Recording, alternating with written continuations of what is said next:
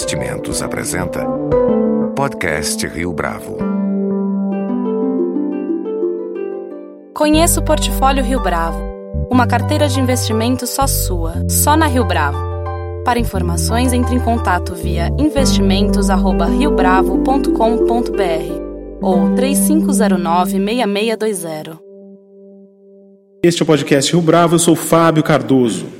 Criada no final dos anos 80, a jazz sinfônica possui um formato bastante singular. A um só tempo traz a orquestra nos moldes eruditos e uma big band de jazz. Ao longo desses anos de existência, a jazz sinfônica não somente buscou oferecer um repertório diversificado a partir de arranjos orquestrais contemporâneos, como também se notabilizou por dar espaço para o trabalho de novos compositores. No podcast O Bravo de hoje, nosso entrevistado é o maestro João Maurício Galindo, diretor artístico e regente titular da Orquestra Jazz Sinfônica. Maestro, é um prazer tê-lo conosco aqui no podcast Rio Bravo. É um prazer para mim também. Espero que essas minhas palavras sejam é, úteis e interessantes. Para a gente começar, então, conta para a gente um pouco da sua história com a Orquestra Jazz Sinfônica. Como aconteceu o primeiro contato, por exemplo?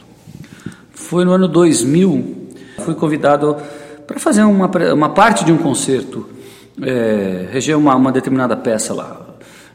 Gostaram de mim, me convidaram, começaram a me convidar mais algumas vezes. Então eu comecei atuando como um regente convidado.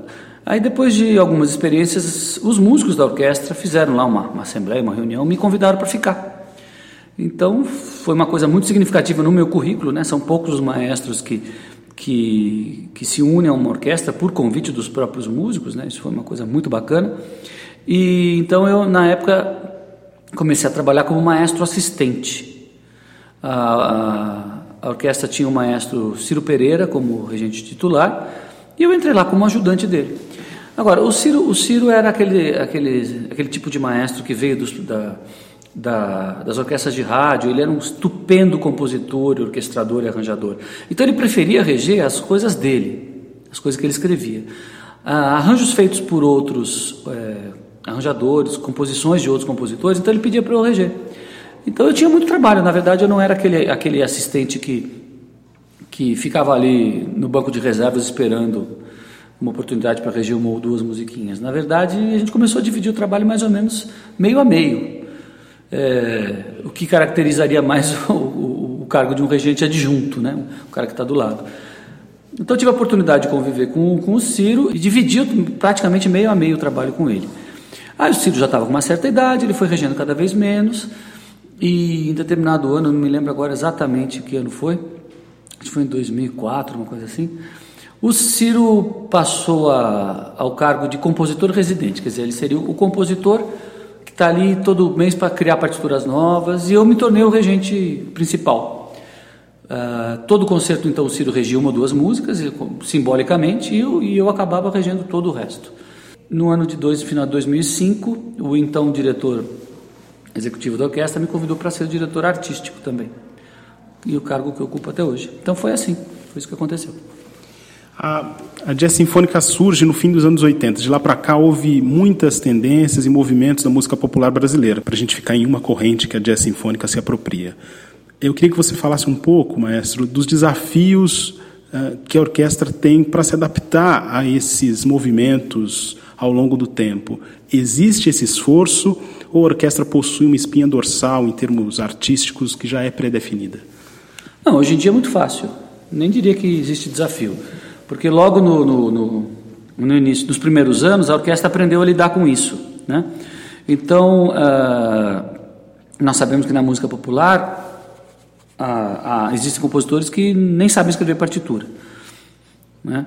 E, no jazz, a partitura é simplificada. Muitas vezes você tem a melodia e uma, uma harmonia escrita, o acompanhamento harmônico é escrito por cifras. Né?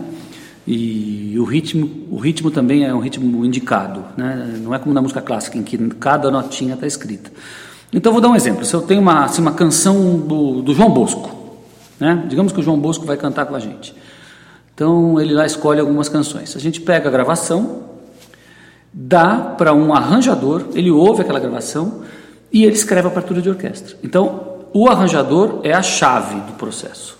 Né? Ele é capaz de ouvir a gravação, escrever tudo que ele está ouvindo. Primeiro ele escreve uma partitura básica, melodia e acompanhamento, e depois ele monta a partitura de orquestra. Depois que isso está feito, aí o resto é muito parecido com qualquer orquestra. Na hora que está tudo escritinho, as notas estão todas escritas, você coloca na, na frente dos músicos, eles tocam. Né? Então, isso, isso a orquestra aprendeu, isso era um desafio no começo, digamos, os primeiros cinco anos da orquestra. A orquestra foi criada em 1990, né? Então, de 90 a 95, aprendeu-se a fazer isso. É, e a outra dificuldade, talvez, talvez essa tenha sido um desafio, era como você convidar um, um artista de música popular que não está acostumado a ler partitura, que está acostumado a improvisar muito, e se unir a, a, uma, a uma orquestra. Por exemplo, você pega um, um trio de jazz. Então, em determinado momento, eles estão acostumados a tocar sozinhos, eles começam a improvisar. Né? Como juntar o um improviso com uma coisa que na orquestra está escrita? Então, às vezes, a gente tem, que combinar com o trio. Olha, vocês vão improvisar essa, esse tema oito vezes. Não pode ser nem sete, nem nove. Oito. Quando eles estão sozinhos, eles não contam, eles vão, eles vão improvisando. Aí, de repente, um olha para a cara do outro, faz um sinal e passa para a melodia seguinte. Quando você tem 82 pessoas no palco, não dá para um olhar para a cara do outro, fazer um sinalzinho em frente. Então, tem que ser combinado. Né? Então, isso gera uma certa rigidez para o trio de jazz que está convidado, e não para a gente. Mas isso é, isso é uma outra situação que a orquestra aprendeu a com a qual a orquestra aprendeu a lidar, diria ali nos primeiros cinco anos.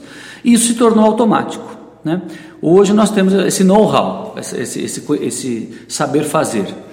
Uh, mas se você pegar uma orquestra sinfônica eh, que só toca música clássica, com um maestro que só está acostumado com música clássica, e você colocar um grupo de, de jazz que não lê partitura, que, que, pode até saber ler, mas não toca de ouvido, de memória, é, não é fácil. Não é fácil, né? Pode dar um, uma confusão danada. Mas, como eu disse, a, a Jazz Sinfônica aprendeu a fazer isso nos seus primeiros cinco anos e hoje ela faz isso com a maior tranquilidade. Esse, esse know-how tem a ver com a herança, digamos assim, do Ciro Pereira à frente da orquestra, ou tem a ver mais com a dinâmica que, a própria, que os próprios músicos desenvolvem ao longo desse tempo? Não, a herança do Ciro Pereira foi outra. o papel dele aqui foi outro. Quando o Arrigo Barnabé convenceu o Fernando Moraes, que era o secretário de Cultura, a criar uma orquestra para mexer exclusivamente com música é, popular, reportou-se às orquestras da era do rádio, que já não existiam mais. Então pensou-se em, em, convidar um maestro que tivesse tido essa vivência. Então convidaram o Ciro, que trabalhou na Rádio Record e na TV Record, e que além disso era um, um músico excepcional. A orquestra então foi criada com uma instrumentação única, um, grupo, uma orquestra europeia, junto, misturada com uma big band. Não havia repertório pronto para esse tipo de formação, mesmo porque as orquestras de rádio eram pequenas. Então, qual foi a primeira grande coisa que o Círio fez? Criar o primeiro repertório. Ele escreveu várias e várias obras para esse tipo de formação. Música, a Orquestra Sinfônica Europeia, mais uma big band. Não, não existia esse tipo de, de repertório. Né? E, e ele criou uma série de obras e que são magistrais. A gente toca até hoje a plateia vem abaixo. Né? Então, esse foi o primeiro grande, grande mérito do Ciro. E, e o, fora o fato dele ser um compositor excepcional, realmente excepcional. Agora, né, é, é esse, essa é a outra coisa que eu estava dizendo, de como juntar os universos. Aí a gente teve a participação de outros maestros, né, do Nelson Aires, do Luiz Arruda Paz, do Edmundo Villani Cortes, e muito mais gente, que cada um deu a sua contribuição para ir a, a, criando esse, esse, amálgama entre, entre os dois universos. O próprio Ciro, por exemplo, ele não tinha muita paciência, como regente. Né? Ele era um compositor excepcional, mas ele mesmo, na hora de juntar, ele, ele, ele não tinha ele não tinha muita paciência não. Eu falo isso com o maior carinho, não é uma crítica a ele, porque a gente conversava sobre isso, ele falava, João, vai você lá, eu não estou com paciência para isso hoje. Então é um jeito muito carinhoso de eu me referir a ele, com certeza. Ou seja, a grande contribuição dele foi criar o, o primeiro repertório, o, o, ele foi nosso Beethoven, digamos assim. Em algumas apresentações da Orquestra Jazz Sinfônica, você costuma intercalar a condução da orquestra com o Fábio Prado, que é o regente adjunto. Como é que funciona a dinâmica entre vocês a respeito dessa condução? Não, na verdade, a gente, a gente é, eu rejo a maioria dos concertos, ele como regente adjunto rege lá quase metade. A gente tem essa divisão. São raros os concertos em que nós dois regemos, né? Isso acontece bem raramente. Mas o, o Fábio ele começou como um regente assistente, fazendo alguma, ajudando alguma coisa, principalmente na medida que o Ciro já estava ficando muito idoso não estava mais podendo reger, já estava com dificuldade para reger, eu precisava de um ajudante. E o, o Fábio era músico da orquestra e estava começando a reger e eu já o conhecia faz tempo, havia muito tempo e o convidei, né? E então no começo ele era assistente, depois virou meu adjunto. A gente quase que divide o trabalho. E com algumas características, por exemplo, a gente tem um repertório de, educativo de conceitos didáticos. Foi o Fábio que bolou totalmente. Eu falei, Fábio, precisamos de um repertório de, um, de uma linha de conceitos para criança. Você faz? Faço. E ele fez tudo. Ele bolou o repertório, é, fez os arranjos, sempre me consultando. Então a gente tem um trabalho a quatro mãos, realmente. A propósito dessa relação com o público, eu tive a experiência de assistir alguns concertos da Orquestra Jazz Sinfônica e notei que há um trabalho de contextualização das músicas que vão ser apresentadas para com o público. Na sua avaliação, qual é a importância desse contato, desse estabelecimento, digamos, do, da orquestra, do maestro especificamente, para com o público? Então, uma coisa que a gente precisa entender, que muita gente não sabe, é que assim, sabe aquele conceito de música clássica formal, que o maestro entra, não fala nada, fica aquele silêncio, só batem palmas entre os movimentos? Isso é exceção na história. Isso só passou a acontecer na segunda metade do, do século XIX. Até então, os concertos eram muito mais informais. É, a gente tem cartas de Mozart para o pai dele dizendo assim que ele tinha feito um concerto e, e ele tinha ficado triste porque as pessoas não bateram palma no meio dos movimentos. Ou seja, era comum naquela época. Né? Ah, se a gente pega os programas de concerto sinfônicos de 1830, você vê lá, eles tocavam só um movimento de uma sinfonia, entrava uma, uma soprano, cantava três áreas de ópera, aí depois tocava o terceiro movimento da mesma sinfonia que tinha sido tocado no começo, aí entrava um quarteto de cordas, tocava, aí eles paravam, iam jantar, voltavam, é, era uma festa. É, ainda no tempo de Mahler, o Mahler ainda estava brigando para a plateia ficar quieta. Então essa formalidade, essa que algumas pessoas né, chamam de sisudez dos concertos sinfônicos, isso se, se, eh, se fez num determinado momento da história. Que momento foi esse? Em que cada vez mais a música era considerada uma arte de, de, de, de altíssima expressão, e se não for falar demais, a, a, a música é, foi uma, a, talvez seja a arte mais atrasada.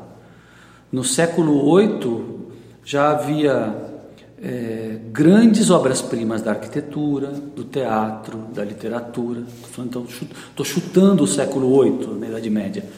Ainda não havia nada de muito especial na música. A música estava sendo, a música artística ainda estava sendo elaborada. As grandes obras-primas começam no século XV. Né? Então a música é uma arte atrasada. Ela veio depois, ela ainda estava tentando conquistar espaço. Muita coisa que Mozart escreveu foi feita para ser tocada durante jantares no palácio. E que hoje é tocada num, num palco. Então, a, a, os músicos tinham necessidade de, de, aumentar cada vez mais o status artístico da linguagem musical e dos próprios músicos. Músicos eram parte da criadagem no século XVIII. Eles, ele, Johann Sebastian Bach, o primeiro emprego dele era para dar, era dar aula de, de cravo, violino para não sei quem e ser o valete de chambre do, do, do conde, não sei das quantas. Então, ao mesmo tempo que ele cuidava de música, ele ajudava a vestir o cara. Né? O músico fazia parte da criadagem. Então, nesse processo de elevar o status do músico, elevar o status artístico da música, chegou-se um momento de extrema formalidade do espetáculo musical. A, quando, chega um ponto que Schoenberg fala para o público: por favor, não aplaudam. Ouçam a minha música em silêncio e saiam. Né? Isso aconteceu, como eu disse, foi uma exceção na história. Né? Então, quando hoje é, a gente conversa com a plateia, fala dos compositores, faz algum comentário, a gente está fazendo mais ou menos o que se fazia no século XVIII, começo do XIX. Né? A, gente, a gente voltou a fazer, a, a, fazer o que se fazia. Além disso, um outro componente nessa história é o seguinte: é, o, o Brasil é um país muito informal, as pessoas são informais. Ainda hoje nós somos muito mais informais do que os europeus.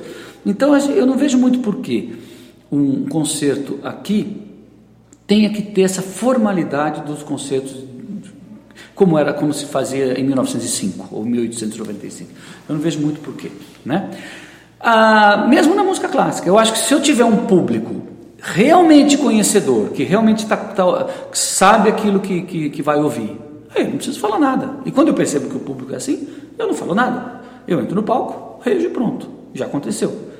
Mas eu, por experiência de décadas na profissão, me convenci de que a maioria do, do, do público do Brasil não é um público conhecedor e gosta, gosta muito quando a gente dá informações. E, e esse feedback eu fui tendo por anos a fio. Acabava um concerto, vinha sempre alguém falar para mim: Puxa, mas que bom que o senhor deu, fez aqueles comentários, muito bom, né? É, ou seja, deixar, inclusive faz questão de deixar bem claro: é muito bacana ter esse público que não conhece e dar essas informações e ver eles ficarem felizes. Não é um desprezo por esse público, pelo amor de Deus, né? né? Ah, o público brasileiro não é conhecedor. Não, não é conhecedor porque não é, porque não é da nossa tradição. Né? E também é, é, é um, são, o brasileiro é informal. Então, eu, a maneira, a minha maneira de, de, de, de me comportar no, no, palco tem a ver com tudo isso que eu, que eu, que eu falei. E é possível falar já de um público específico da Orquestra Jazz Sinfônica? Você reconhece isso nos espetáculos, por exemplo? É, apesar da grande dificuldade que nós temos, que é a falta de um espaço próprio para concertos, né? Porque a criação de um público depende do, de um templo para a música. Então, eu, eu fui músico da USESP. Toquei na USESP muito tempo, na era do maestro Eleazar de Carvalho, quando a orquestra estava numa decadência terrível. Hoje a orquestra brilha, mas eu tenho certeza que um, uma boa parte do brilho da orquestra se deve ao fato dela ter, ter, ganha, ter, ter conquistado, né? acho que o verbo conquistar é melhor do que ganhar, né? ela lutou por isso, ela ter conquistado o, uma sala de concertos para si. Então a sala de São Paulo é o, se tornou um grande templo da música São, na nossa cidade, né? E, e é a sede da, da, da orquestra. Então isso, isso ajuda muito, ajuda muito a você fidelizar um público. Né?